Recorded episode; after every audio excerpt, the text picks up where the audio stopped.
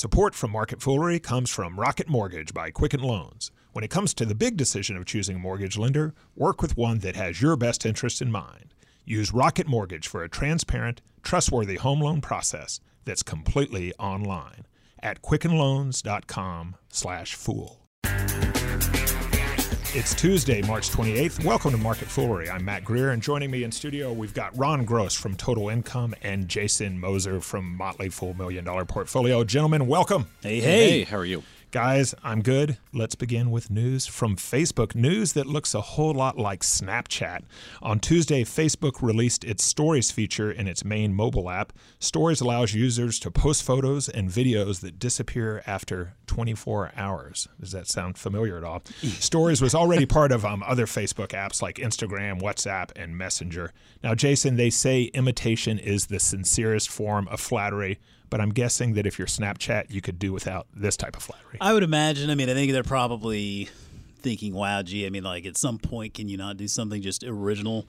But I mean, that's the name of this game, though. I mean, social networking in general, I mean, it's innovative to a point. But at the end of the day, it's all about free flow of information and figuring out ways to communicate with people. And so whether you're Facebook or Twitter or Snapchat or Instagram or whatever, I mean, you're always figuring out ways to add new little bells and whistles. I do think as time goes on, it strikes me that, and I'm not the biggest on these platforms. I mean, I really don't use Facebook all that much. I don't use any of those other things. I'm Twitter, of course. But, I mean, I think it becomes more and more difficult to use these platforms. I mean, it seems like they add more and more bells and whistles to the point where it becomes more and more difficult to use when really – one of the arguments from inception was that they're easy to use. So I wonder if we're going to hit a point where they become so difficult to use that they start turning people off, because you do hit a point where you start adding so many bells and whistles in the hopes of evolving and innovating that you all of a sudden start scaring people away. And I think that's something that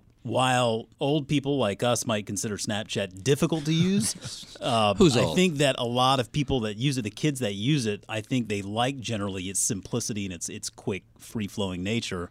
To me, you know, the question with Snapchat has always been, what can they be beyond just the Snapchat app? And when they went public, when they were doing the roadshow, I mean, they redefined themselves as a camera company, because even I think they realized that just being Snapchat isn't going to cut it. I mean, that's not going to be a way for them to get big and really justify the valuation that the market's giving them today. I do think it's important to note that whether you are using Facebook or Instagram or Messenger or WhatsApp, you're still using Facebook. And I think that really is a testament to probably the best strategy in the space is to own a portfolio of a lot of these apps so that you're going to hit pretty much every sort of age group. I mean, Facebook is kind of for old people. Instagram is maybe Facebook for younger people, right? And then maybe they're trying to turn Messenger into like a Snapchat-style offering as well. It's just a unique space, but I think it's really difficult to compete with Facebook because they're so big already. Yeah, I can't argue with any of that, actually. Well, that's good. Stop. I don't think Facebook Stories is going to steal any of Snapchat's glory. I don't think Snapchat is actually worried that all of a sudden people are going to start leaving their platform and moving to Facebook. It didn't happen with Instagram. I don't think it'll happen with Facebook proper, if you will.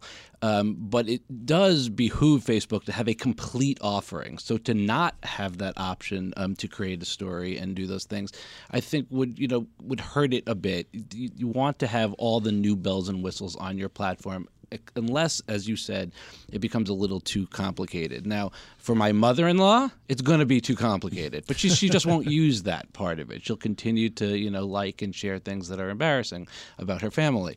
But for the folks our age that do want that ability, it's now there. And I hear you say that no one's going to leave Snapchat, or people aren't necessarily going to leave Snapchat to go to Facebook because of this. But if you're Facebook, you're in a much better position than Snapchat, right? So you outlast Snapchat. You're the only game in town. Absolutely. We've been talking about the usability and the apps and the companies. Then we start to talk about the stock and the capital structure and all that stuff. And you wouldn't. You would never choose to be Snapchat, I don't think, versus Facebook, who's, the behemoth here with, an airtight balance sheet, cash flow flowing in, just an incredible market position. And Snapchat, I wouldn't touch it. This is less about stealing people using Snapchat and more about giving folks a reason not to leave any one of those four Facebook platforms, right? I mean, Snapchat has 158 million daily users or something like that. I mean, it sounds like a lot until you compare it to what Facebook has, and then you realize that it doesn't really matter, right? I mean, that's relatively inconsequential, especially when you consider there's probably a decent amount of crossover there. So it's really just about Facebook and all of its sort of associated platforms offering the ability to do these extra things kind of as a value add. It's less about stealing Snapchat's users and more about offering their users more features. And let's talk about Facebook. The stock share is up around 25% over the past year. Going forward, what do you think about the stock? I'm a shareholder. It's hard to make the argument that it's cheap as a value investor because you have to look out into the future so much and rely so much on the future. So I'll suspend my value investing. I'll take off that hat for a minute and say I'm a shareholder. I have no intention of selling the stock anytime soon or maybe ever. It's the kind of stock I'm happy to just let sit there and watch what Zuckerberg can do. Yeah, I think it's very easy to justify owning this stock today and then probably hanging on to it indefinitely. I mean, I think we've talked a lot about sort of this last decade being the Google decade. This coming decade is probably going to be more about the Facebook decade, just given the nature of the move to social. And I think that's an advantage that Facebook holds over Google, is Google's very utilitarian in nature. You go to Google to find something, and then you go somewhere else when you found what you wanted to find. And Facebook is garnering a lot of eyeballs that stick around those properties for a while. And so it strikes me as probably a bigger opportunity over the coming decade to be a part of that Facebook story versus something maybe like Google, given those are the two big players in the ad space. And I do want to make the point that, I mean, it's a big company today, $400 billion plus. You hear a lot of people talk about, well, in order for the stock to double, they need to double their market cap. And that's not necessarily the case. I mean, they could, in theory, buy back shares, return capital to shareholders in certain ways that the company doesn't necessarily have to double for the stock to do well. With that said, it is a very big company, and as it stands, it is still just an ad play. Now, I say just, that's a massive market opportunity, but we've seen how far Google has gotten thus far with it, and that's pretty far. Facebook has kind of already caught up to it, more or less. So, yeah, looking out forward, it's a bit of a reach to probably say this is a no-brainer winner, but I think it's a pretty steady Eddie holding that you could hang on to for a while. And, guys, it was a good day for Darden Restaurants. Shares up big on Tuesday on better-than-expected earnings and news that Darden would buy Cheddar's Scratch Kitchen. It's a good name. Ron, that is a great name. It is such a great name. We should also mention that Darden's owns Olive Garden and Longhorn Steakhouse, among others. Capital Grill, my favorite. Capital Grill. That's a good one. So what do you think?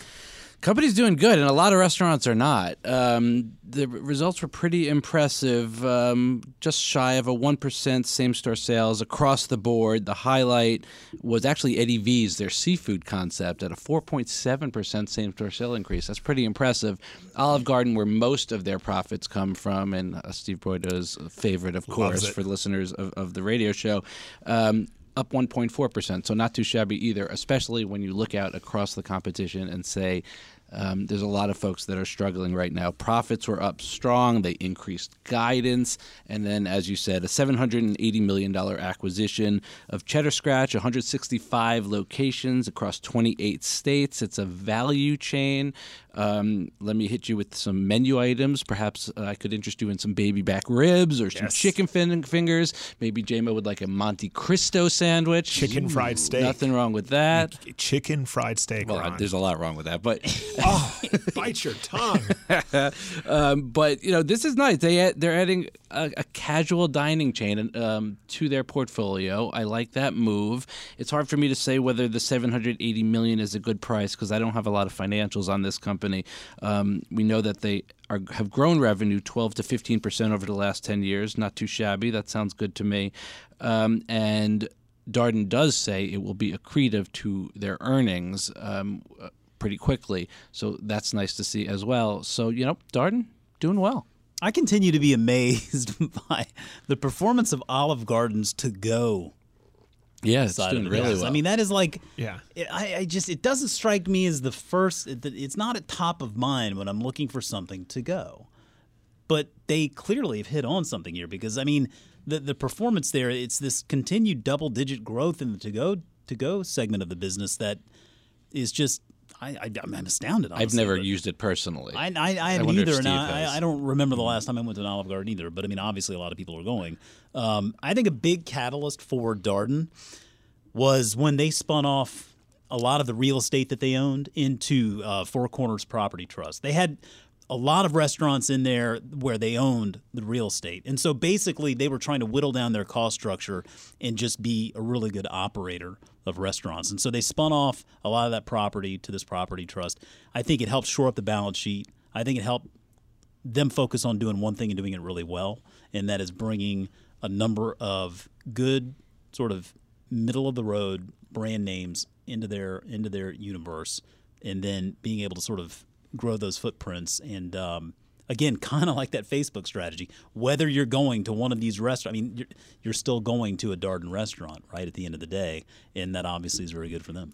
And I want to go back to the name because I think Cheddar's Scratch Kitchen. It's pretty good. I think that's the greatest name. I think the worst name is Carl's Jr.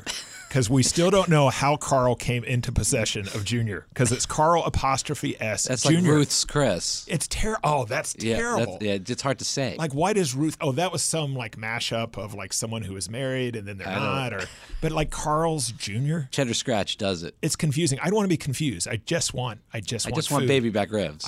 You just want chicken fried steak. You don't like chicken fried steak? No, I do, but I mean it's not the healthiest piece of food. Oh, and all the other items you listed were. I'm sorry. Ron Gross. The smothered in that picture white gravy, that unidentifiable white gravy. That's what makes it good. Okay, well, before we go to our next story, I want to say a word about Rocket Mortgage. Guys, choosing a mortgage lender is a big decision. Do you agree? Of course. You want to work with someone you can trust and someone who has your best interest in mind. With Rocket Mortgage, you get a transparent online process, and you can adjust the length and rate of your loan in real time to make sure you get the mortgage solution that's right for you. That means you'll have the confidence to make an informed decision. So whether you're looking to buy a home or refinance your existing mortgage with a lot less paperwork, Rocket Mortgage can help. Skip the banks, skip the waiting, go completely online at quickenloans.com/fool. Equal housing lender licensed in all 50 states. NMLS, consumeraccess.org, number 3030. A lot less paperwork sounds good to me. I recently refinanced. It was a paperwork nightmare, and that sounds good to me. Yeah. Well, there you go. And we wrap up with tough times for Whole Foods. According to a report from Barclays, Whole Foods traffic has fallen by 14 million customers over the last year and a half. That is a 3% drop. I should add that Whole Foods co-founder and CEO John Mackey is on the board of directors of the Motley Fool. Jason, according to the report, Kroger is the big beneficiary. Nearly half of Kroger's stores are within 3 miles of a Whole Foods. Yeah, it was pretty smart to do that, huh? I mean, I guess they maybe felt like they were onto something. I think this goes back to what we've been talking about a lot in this space, is that scale is really a tremendous advantage. Having that big footprint where you can sort of get things from point A to point B in the quickest fashion and really carry a very wide selection of offerings, both private branded and brand names, is immensely advantageous. And I think what we always wondered with Whole Foods for a time was, would they be able to get rid of that sort of whole paychecks moniker that they had earned?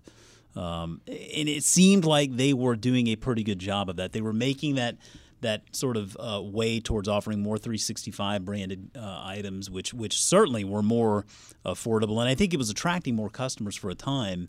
But they really have run into a buzzsaw here in that every grocery store concept in the country is basically copying that model now and bringing more and more naturals and organics into their mix.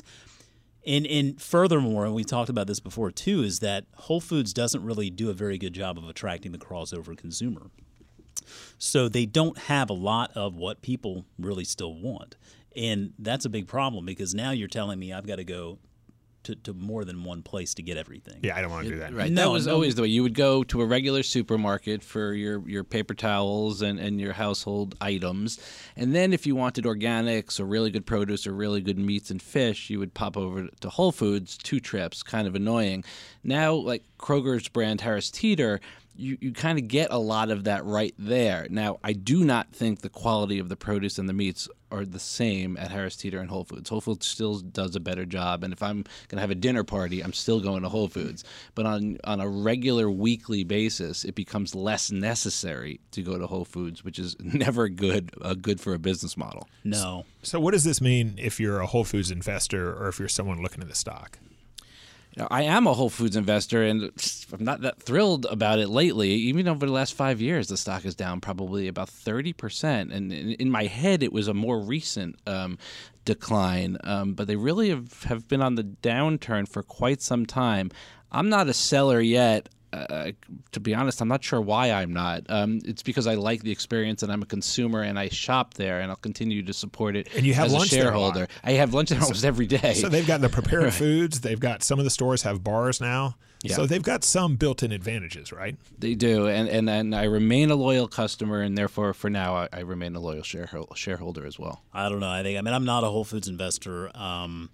We did own shares of Whole Foods in $1 million portfolio. We sold them a little while back, and I think really the icing on the cake for us was in the most recent quarter when they finally kind of came to reality here, and that they needed to sort of pull back on what they saw as their full market opportunity. And for a while, they were targeting 1,200 total stores around the country, which we felt like was just too many. They I think now realize that that is too many. They pulled back on that guidance. They've put that 365 concept, the store concept, on hold in order to kind of reassess which way they want to go with it, because right now they're talking about going back to their roots and really focusing on that core Whole Foods customer that helped get them to this point today. And so it's almost like saying they're going back to that whole paychecks moniker. I mean, they're going back to targeting that consumer. And honestly, that probably is their best bet. I mean, I think that we've kind of come to a point where we realize that Whole Foods isn't really going to be able to grow as much as maybe a lot of people thought it was going to. So maybe their best bet is to be that high-end grocer that focuses on a smaller overall market opportunity, but serves that market opportunity in an excellent fashion. And if they do that, then it can certainly still perform well, possibly even see margins sort of get back to expanding if they're able to sort of keep on raising those prices a little bit. Because for the last few years, they've really, really been focusing on value to the extent that you would get it even on the grocery bags. If you got your grocery bags from Whole Foods, and you would see on the bags that they were talking about daily deals and value offerings and all this stuff. They were getting down to sort of having to compete on pricing with all of these other bigger competitors out there. They can't win that game. They're too small to do it. And so then you have to wonder, really, is maybe the path to success here some type of an acquisition? Do they need to acquire something like a Publix maybe to grow that market opportunity and focus on a number of different tiers? Sprouts, a company that just went public shortly ago, a competitor to Whole Foods, sounds like they may be acquired by Albertsons, which also owns Safeway. So you can certainly see consolidation in this sector. I think Whole Foods is more than likely going to have to either make an acquisition of some sort, or they are really going to be focusing just on that whole paycheck customer and sort of accepting the fact that they can only become so big. I'm not saying it would have been a perfect fit, but I think Whole Foods should have gone after Cheddar's Scratch Kitchen. I knew you were going to say that. That's awesome. Okay, guys. Jason, Ron, thanks for joining us today. Mac. As always, people on the program may have interest in the stocks they talk about, and the Motley Fool may have formal recommendations for or against. So don't buy or sell stocks based solely on what you hear. That's it for this edition of Market Foolery. The show is mixed by Dan Boyd. I'm Matt Greer. Thanks for listening, and we will see you tomorrow.